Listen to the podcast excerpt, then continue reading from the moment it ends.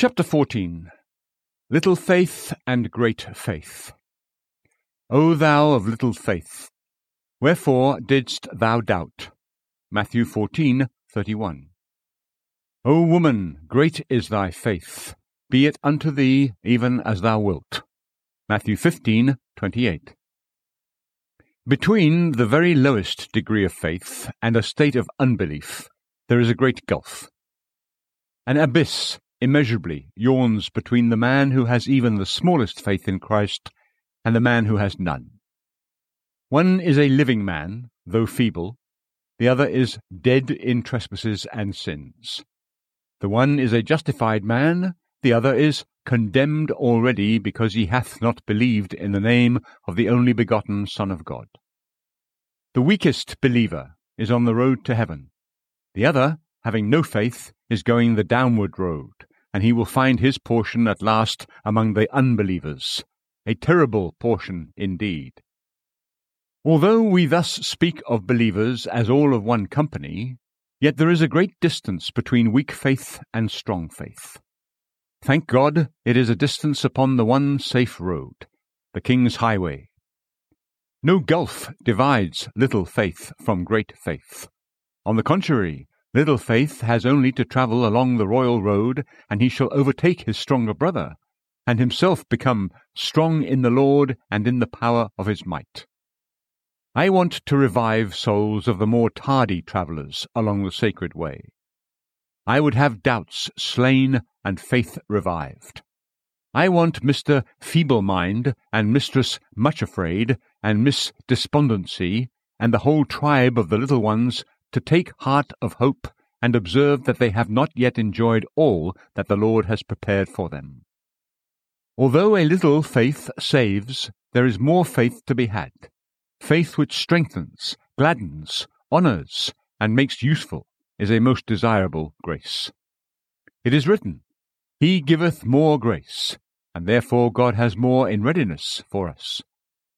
Little faith may increase exceedingly until it ripens into full assurance with all its mellowness and sweetness.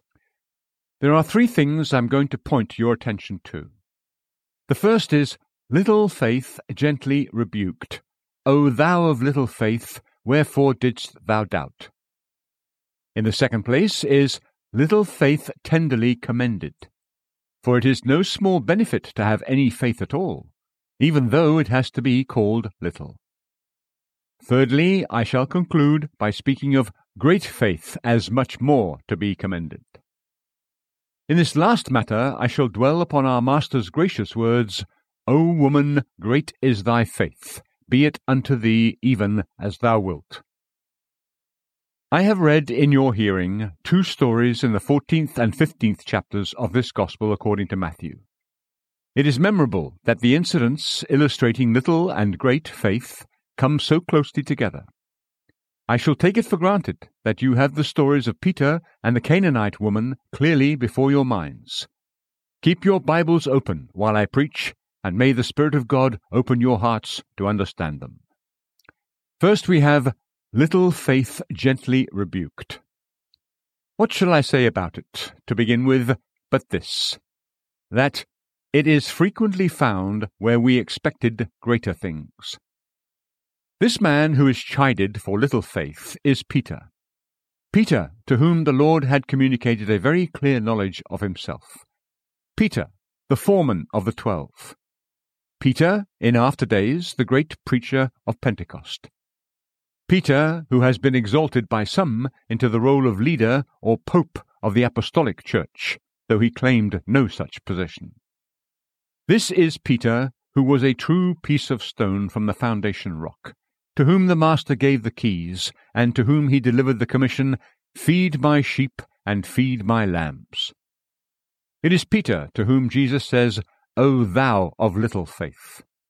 And, my dear brother or sister, may it not be true that you have obtained great mercy, enjoyed high privileges, received gracious protection, and been eminently favoured with fellowship with Christ, most near and dear. By this time you ought to be strong in faith, but yet you are not so. You will soon be home, your grey hairs are silvered with the light of Emmanuel's land, You can almost hear the singing of the saints across the narrow stream. At your time of life, so long taught of God, so deeply experienced in the things of Christ, you ought to be fathers in faith, whereas you are still children. You ought to be mothers in Israel, and yet you are mere babes. Is it not so? Why is this sad fact so undeniable? Solomon spoke of the cedar in Lebanon and of the hyssop on the wall. But I have too often seen a hyssop on Lebanon, and I have sometimes seen a cedar upon a wall. I mean that I have seen great grace where there seemed to be nothing to assist it, and I have seen little grace where everything was advantageous to its growth.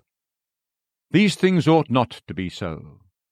You and I, who are no children now, you and I, who are no longer coasters, but have launched out into the deep, and have had experience in many a storm, you and I, who are no strangers to our Lord now, for the King has often brought us into his banqueting house, and his banner over us has been love, we ought to be ashamed if we are still lamenting our little faith. It is an infirmity in which we cannot glory, for unbelief is exceedingly sinful. Well might the Master lift his finger to us and say to us one by one, O thou of little faith, wherefore didst thou doubt? Continuing our very gentle rebuke, we note that little faith is far too eager for a sign. I don't think that Peter's faith became suddenly little.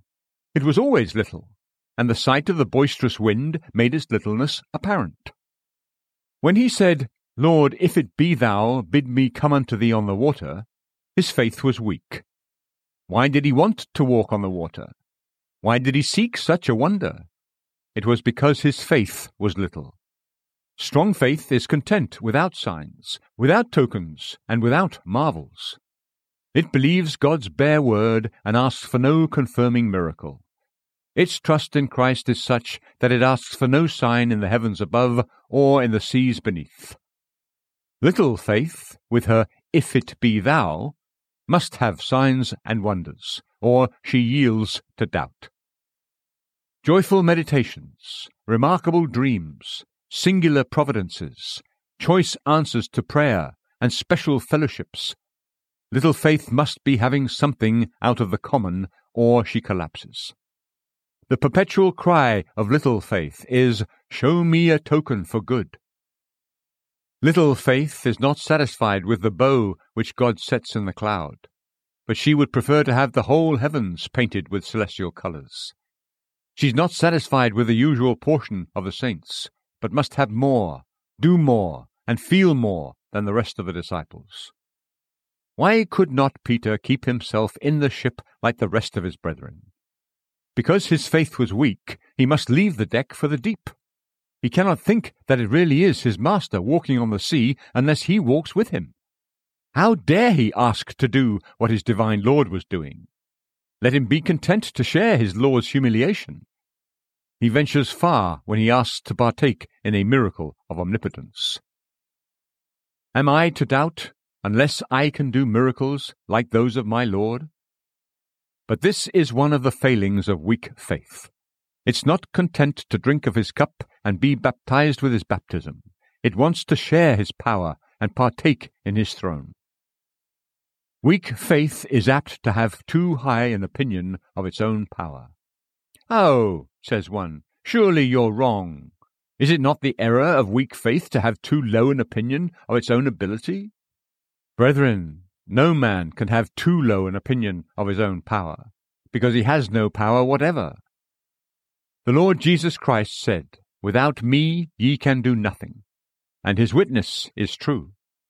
If we have strong faith, we shall glory in our powerlessness, because the power of Christ rests upon us. If we have weak faith, we shall diminish our trust in Jesus and put into our hearts, instead of it, so many measures of confidence in self. Just in proportion as faith in our Lord is weakened, our idea of ourselves will be strengthened. But I thought, says one, that a man who had strong self reliance was a man of great faith. He is the man who has no faith at all, for self reliance and Christ reliance will not abide in the same heart. Peter has an idea that he can go upon the water to his master. He's not so sure of the others, but he is clear about himself. James and John and Andrew and the rest of them are in the ship. It doesn't occur to Peter that any one of these can tread the waters, but he cries, Lord, if it be thou, bid me come unto thee on the water. Self consciousness is no attribute of faith, but it is a nest for doubt. Had he known himself, he might have said, Lord, bid John come to you on the water. I'm unworthy of so high a dignity. But no, being weak in faith, he was strong in his own opinion of himself, and he hurried to the front as usual. He hastened into a pathway that was quite unfit for his trembling feet to tread, and before long he found out his error. It is weak faith that allows high ideas of self. Great faith hides self under its mighty wings. Note another point about weak faith. It is too much affected by its surroundings. Peter went on pretty well till he noticed that the wind tossed the waves about tremendously, and then he was afraid. Are not many Christians too apt to live by what they feel and see? Do we not often hear a young beginner say, I know that I'm converted, for I feel so happy? Well, but a new dress will make many a girl happy, or a few coins in the pocket will make a youth rejoice.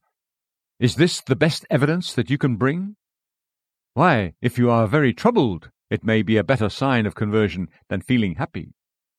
It is well to mourn over sin and struggle against it and try to overcome it. This is a sure mark of grace, a far surer one than overflowing joy. Ah, believer, you will be happy in the highest and best sense if you trust in Jesus, but you will soon lose your happiness if your happiness becomes the ground for your confidence. Happiness is a thing that depends upon how things happen. It is too often hapness and nothing more. It is too much a haphazard thing. But faith rests in Christ, whatever hap may happen. And so it is happy in the happening of sorrow and grief, because it relies wholly upon God. Faith rests upon the Lord's faithful word and promise, come what may. Ah, says another, I feel very low and dull. I am heavy even when I try to pray. I cannot pray as I would like. And so you doubt your salvation because of that, do you? Does your salvation depend upon the liveliness of your prayers? It is the mark of weak faith that it is all up and then all down. If we live by feelings, brethren, we shall live a very wretched life. We shall not dwell in the Father's house, but we shall lie as a kind of gypsies whose tents are too frail to shut out the weather. God save us from being like the barometer, which at one time is set fair, but set fair with the barometer does not last long. It is soon back again to rain, and then it drops down to much rain before we know where we are. Strong faith knows where its true standing is, and, perceiving this to be unchanging, it concludes that its foundation is as good one day as another day, for its standing is in Christ. Since the promise upon which strong faith leans is not a variable quantity, but it is always the same, so its rest is the same. Our faithful God will save all those who put their trust in him, and there is the top and the bottom of it. We need not go any further. But poor, weak faith is always looking out to see whether the wind is in the east, and if it be so, down she goes. Is the wind quiet? Peter walks on the wave. Does the wind howl? Peter begins to sink. This is weak faith all over. It pins us down to its environment. God help us to rise out of it. Weak faith, in the next place, is forgetful of its constant danger and has not learned to believe in the teeth of it. When Peter was walking on the waves, he was in as much danger as when he began to sink. Practically, he never was in any danger at all, for Jesus, who enabled him to tread the sea, was equally near all the way.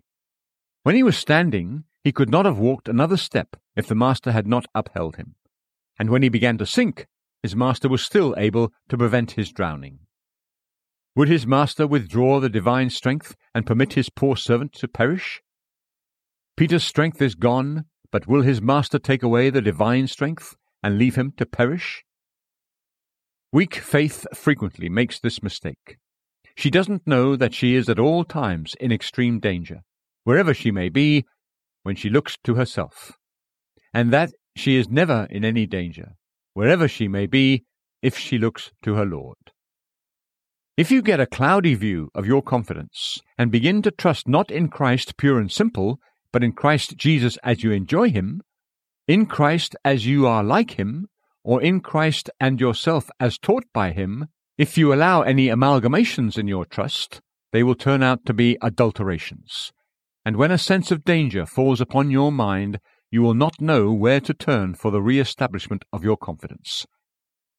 Strong faith takes Jesus only as her basis, but feeble faith tries to add to it. Beloved, Weak faith tries to make up for lack of confidence in the Lord Jesus Christ with an indistinct confidence in herself, or her works, or prayers, or something else. If Peter had been trusting wholly in Jesus, whether he walked on the billows or sank in the waves, he would have done what his master told him to do, and the reason for his safety would not have been in the least affected by the wind. If his reliance was on Jesus only, the ground for his confidence was never questionable.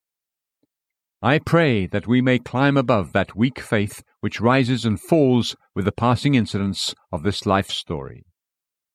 Weak faith, when conscious of her danger, swings as a pendulum to the opposite extreme, and, in an instant, exaggerates her peril. One moment Peter walks upon the sea, the next moment he is going to be drowned. It's a curious thing that he never thought of swimming. When the soul trusts Christ, it is robbed of reliance upon self. When once a man has found out the way to walk upon the top of the water, he forgets his skill in swimming in it. Self confidence goes when confidence in Christ comes in. It was the Lord's will that Peter should know his weakness, and should most clearly see that his standing depended upon his faith, and that faith found all its strength in the Lord Jesus. Down goes Peter, and now it is, Lord, save me. He is at his wits' end. Peter is going to be drowned, drowned with the Master standing by. He will die while Jesus lives. Will he? He will perish when he is doing what Jesus bid him do. Do you think he will? It is evident he has that fear upon him. I have been foolish enough to feel that I should sink under trouble and need. It is folly. Having mixed up our confidence in brighter days, when dark days come, a large part of our confidence is gone, and we fear that we shall perish. Have not some of you that believed in the doctrine of the final perseverance of the saints still said, I shall one day fall by the hand of the enemy? You know that Christ has promised to keep you, and yet because you are not quite keeping yourself as you ought to do, you dream that he will not keep you. You know that he will never give you up, and yet you are almost ready to give it all up yourself and say, I shall prove an apostate after all. In this way, little faith forgets her Lord. She is too bold one day and too timid another, and all because she mixes up her confidences. Little faith speaks unreasonably. Notice how our Lord puts it O thou of little faith, wherefore didst thou doubt? Faith is spiritual common sense. Unbelief is treasonable. Look, if Christ was worth trusting at all, and Peter had proved that he thought he was by throwing himself into the sea to go to him, then, if he was worth trusting at all, he was worthy to be trusted to the full. You can't say of a man, he is a faithful man, for you may at times rely upon his word. That qualifying phrase, at times, is fatal to his character. Unless he is always to be relied upon, he is not an honest, truth speaking man. And if you say of God's promises, I can believe some of them, and therefore I expect him to help me under certain difficulties, you are accusing the Lord of unfaithfulness. Oh, sir, you are cutting away the foundation of what little faith you have. Your Lord might ask you, Why do you believe as much as you do believe? Having gone so far, why do you not go on to the end? The reason which makes you believe as much as you do believe should make you believe to a still greater degree. O you of little faith, why did you doubt? If you have any faith, why do you doubt? If any doubt, why any faith? The two things are inconsistent with each other. You're not occupying a logical position in being a weak believer in a strong Christ. Why wavering faith in an unwavering promise? Why feeble faith in a mighty Saviour? Let your faith take its colour from him on whom it rests, and from the word which you believe, and then you will be standing upon good, solid, reasonable ground, which can be justified to conscience and understanding. One word more about our trembling misgivings. Weak faith often gets a wetting. Although Peter was not drowned, yet you may be sure he was soaked to the skin with the water. If you have strong faith, you will often escape a sea of troubles, which weak faith will be immersed in. Weak faith is a great fabricator of terrors. I know friends who have a trouble factory in their back garden, where they are always making rods for their own backs. They disbelieve God about this and about that, and therefore they are always fretting and worrying and getting wet through with trouble. I have heard it said that home-made clothes very seldom fit, and certainly home-made troubles are very hard to bear. I have also heard that a home-made suit will last longer than other garments, and I believe that home-made troubles stick to us far longer than those which God appoints for us. Shut up that fear factory and make songs instead. If God sends you a trouble, it comes not wrongly to you. But who wetted Peter through and through and soaked him in the deep? Who but Peter himself? Peter, afflicted Peter. If he had possessed strong faith, he might have had a dry coat. His master prevented the waters from destroying him, but he permitted them to make him very uncomfortable. If you have weak faith, you will have broken joys and many discomforts. Thus have I very gently rebuked weak faith. I didn't mean to hurt a hair of its head. It is a blessed thing, this little faith. Not its littleness, but its faith. If I could kill the weakness and revive the faith, if the littleness could be removed and the faith could be increased, how glad I should be. Now, Little faith shall be tenderly commended. I shall praise it, not because it is little, but because it is faith. Little faith needs to be tenderly handled, and then it will be seen to be a precious thing. First of all, it is true faith. Faith which begins and ends with Jesus is true faith. The least faith in Jesus is the gift of God, and it is like precious faith though it is not like strong faith. If you have faith as a grain of mustard seed, you can do wonders. Though your faith be so little that you have to look for it with all your eyes, yet if it be there, it is of the same nature as the strongest faith. A threepence piece is silver as surely as the crown piece, and it bears the mint mark quite as certainly. A drop of water is of the same nature as the sea, a spark is fire as assuredly as the flames of Vesuvius. Nobody knows what may come of a spark of faith. Behold, it sets a thousand souls on fire. Little faith is true faith. For did not our Lord say this to Peter, Blessed art thou, Simon Bar Jonah, for flesh and blood hath not revealed it unto thee, but my Father which is in heaven. Peter had true faith, and yet it was little faith. O my hearer, if you believe that Jesus is the Christ, you are born of God. If you do feebly cast yourself on Christ's finished work, your weakness in the act of reliance does not alter the fact that you have fallen into strong hands, which will surely save you. Jesus says, Look unto me, and be ye saved. And though your look be a very unsteady one, and though tears of sorrow dim your eyes, so that you cannot see him as he is, yet your looking to him has saved you. Little faith is born from above, and belongs to the family of the saved. The weakest faith is real faith. Next, notice that little faith obeys the precept and will not go a step without it. Little faith cries, If it be thou, bid me come unto thee on the water. And he said, Come. And when Peter was come down out of the ship, he walked on the water to go to Jesus. If Jesus says, Come, then little faith answers, Behold, I come.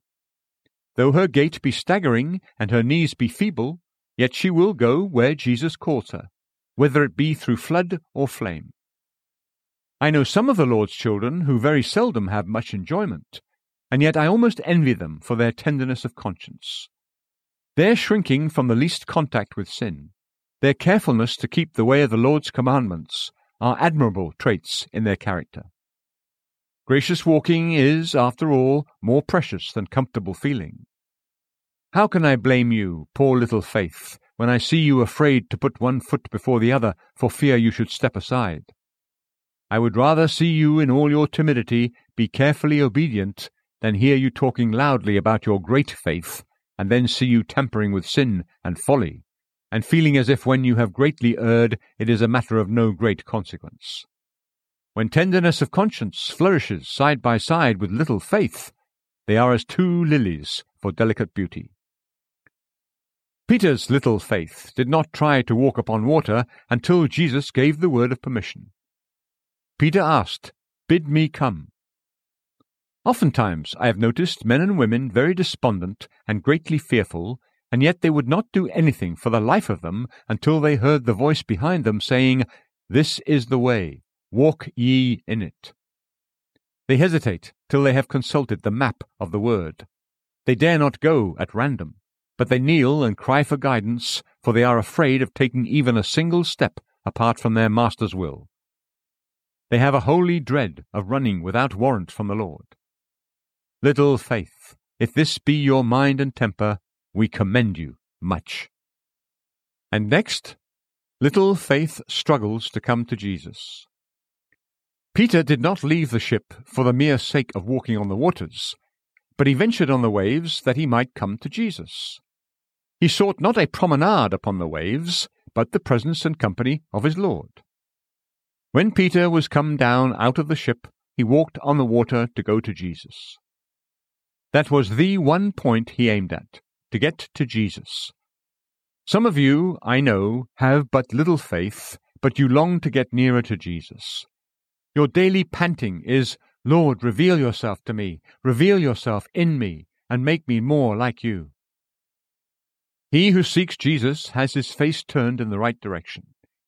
Though your knees knock together and your hands hang down, yet what little headway you do make is towards Jesus. You strive to serve him and to honor him. Is it not so? Though the winds be contrary, you still pull for the shore. Well, though you be little in faith, yet am I glad you are struggling, despite your feebleness, to reach your Lord. Struggle on, for Jesus comes to meet you, and when you do begin to sink, though you lack confidence, he will catch you up and set you on your feet again. Therefore, be of good cheer. Little faith deserves commendation, again, in that it does behave grandly for a time. Though Peter had little faith, yet he walked from one billow to another in rare style. I think I see him after he leaped out of the ship astonished to find himself standing upon the waters which lay beneath him like solid glass. Then he takes one step, like a child that begins to walk, and, with growing confidence, he takes another. Though the waves roll under his feet, yet he stands firmly upon them, for a time. Little faith can play the man for a while. When Jael took the nail and slew Sisera, the timid woman became a warrior, as she slew the enemy of Israel. Many a time the lame and the feeble, who could not usually lift a hand in the holy war, have felt stimulated and have developed heroism for the time being. Little faith, like David's sling, has slain the giant. Like Ehud's left handed dagger, little faith has brought deliverance. So I commend you, little faith, for you have your high days and holidays, and you too can count your victories, brought about in the name of Jesus. If it were always with you, as it is at times, you would be glorious indeed. Even now you can move mountains and pluck up trees by the roots. Little faith I must commend yet further, because, when it finds itself in trouble, it commits itself to prayer. Peter begins to sink. What does Peter do? Peter prays, Lord, save me. Little Faith knows where her strength lies. When she is in trouble, she doesn't then turn her face to human confidences or natural forces, but she turns immediately to prayer. Little Faith pours out her heart before the Lord. I love to see a man in the hour of his distress begin to pray at once, as naturally as frightened birds take to their wings. Some of you run to your neighbours, or hold a council with your own mind, but the profit of this course has never made you rich. Let us try a surer method. Instead of stopping to turn over all the old stock we have, let us go at once to Jesus for new help. Alas, we do not go to Jesus until we have knocked at every other door, and then the mercy is that he does not turn us away from his gate. Peter did not try the natural resort of swimming. He took to praying, Lord, save me. O little faith, you are great at pleading in prayer. Perhaps your very weakness drives you more often to your knees. You are not so prevalent in prayer as in strong faith, but you are quite as abundant in it. I see you trembling and faint. Then you cry unto the Lord for strength, and he helps you.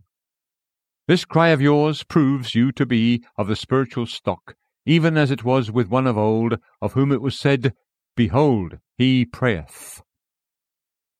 Weak faith has this commendation again, that it is always safe because Jesus is near. Peter was safe on the water because Christ was on the water. Though his faith was weak, he was not saved by the strength of his faith. He was saved by the strength of that gracious hand which was stretched out to catch him when he was sinking in the flood. If you believe in Christ with all your heart, if he is the first and last of your confidence, then, though you be full of trembling and alarm, Jesus will never let you perish. If you are depending upon him, and upon him alone, it is not possible that he should make light of your faith and let you die. God forbid we should so insult our Lord as to suppose he would let a believer drown, however weak his faith. Since Christ lives, how can we die? Since Christ stands on the waters, how can we sink beneath them? Are we not one with him? One thing I may say in commendation of weak faith, and that is that Jesus himself acknowledges that it is faith. He said to Peter, O thou of little faith. He rebuked him because it was little, but he smiled on him because it was faith.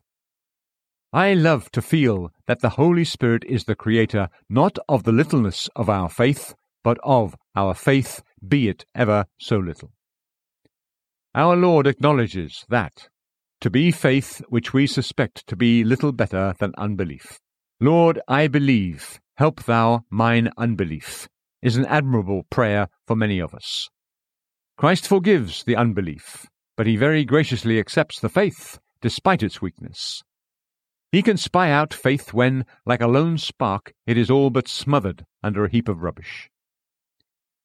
Once more, I commend a little faith because, though it may sometimes sink, it recovers itself and does its old wonders over again. Peter is ready to sink, but when his master catches him, what do you see? There's not one person now walking on the water, there are two.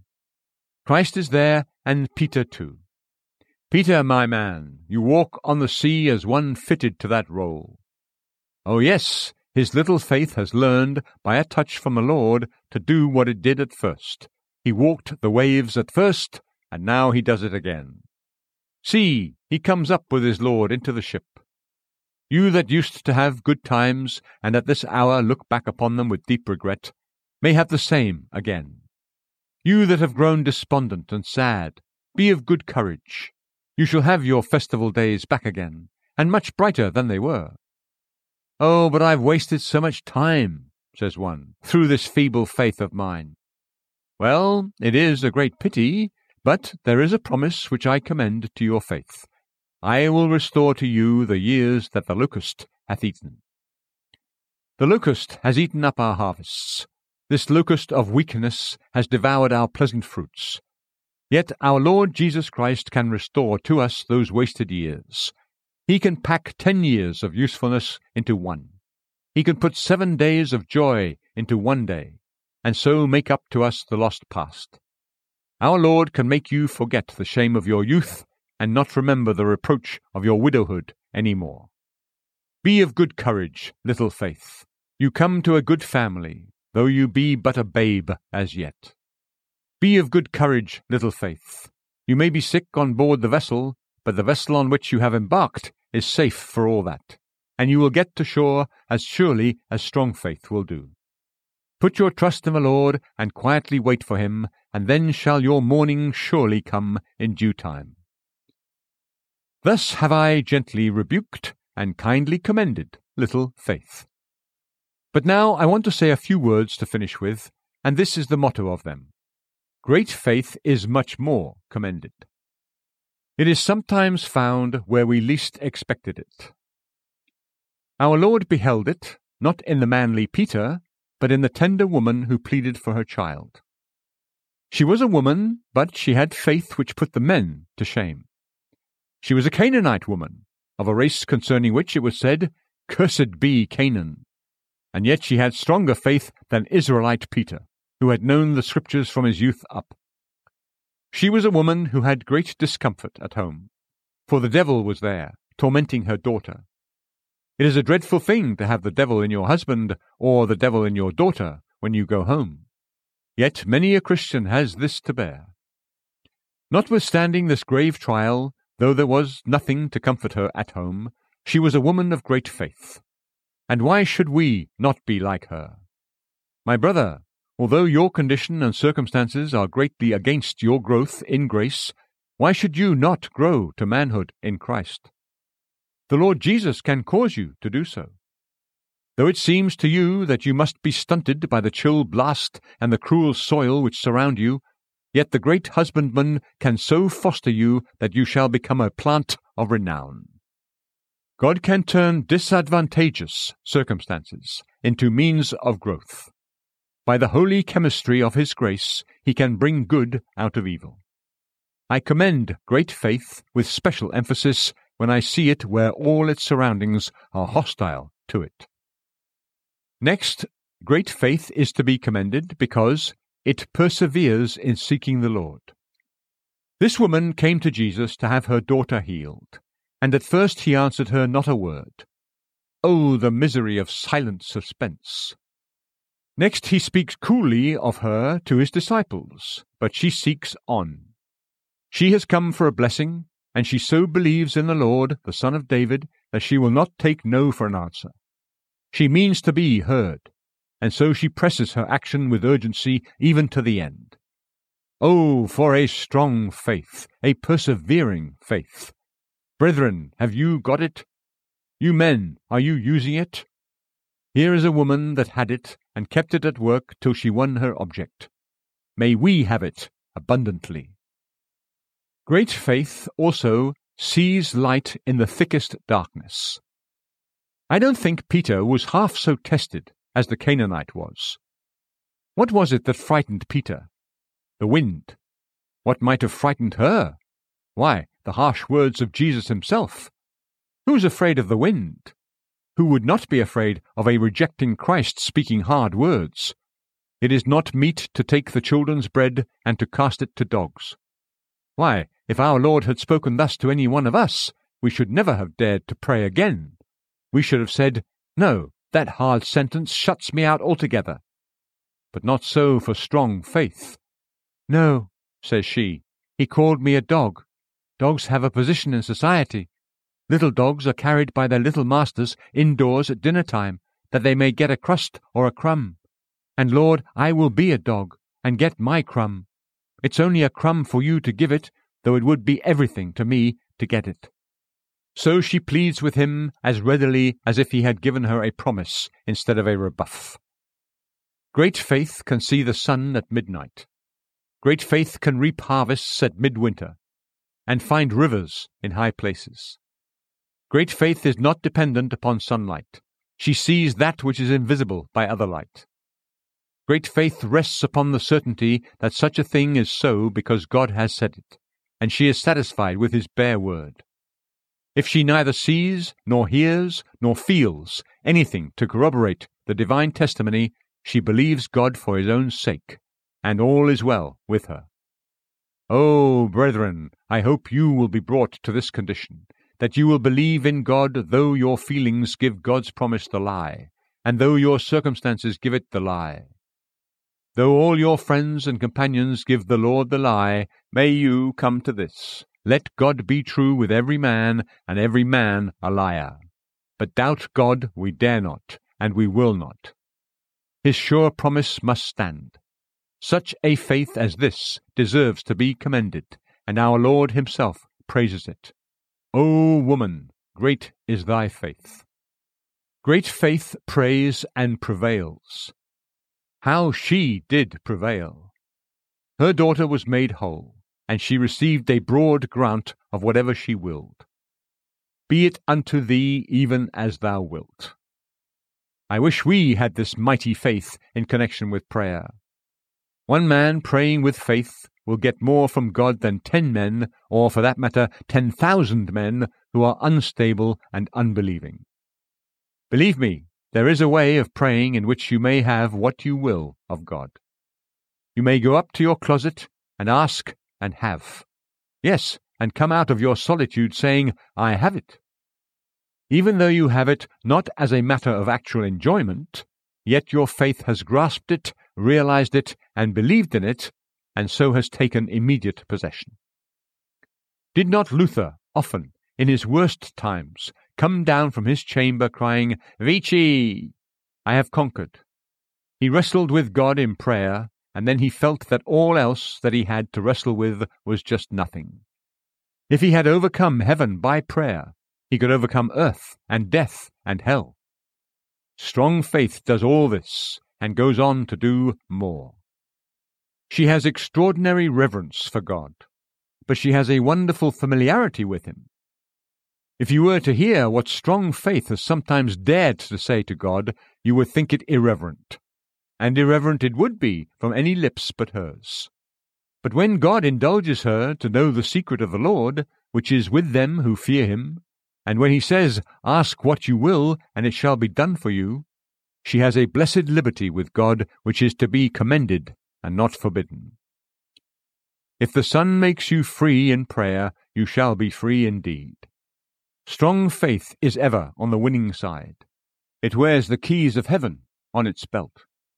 The Lord can deny nothing to the pleadings of an unstaggering faith. I commend strong faith because Jesus our Lord was delighted with it. What music there was in his words, O woman, great is thy faith.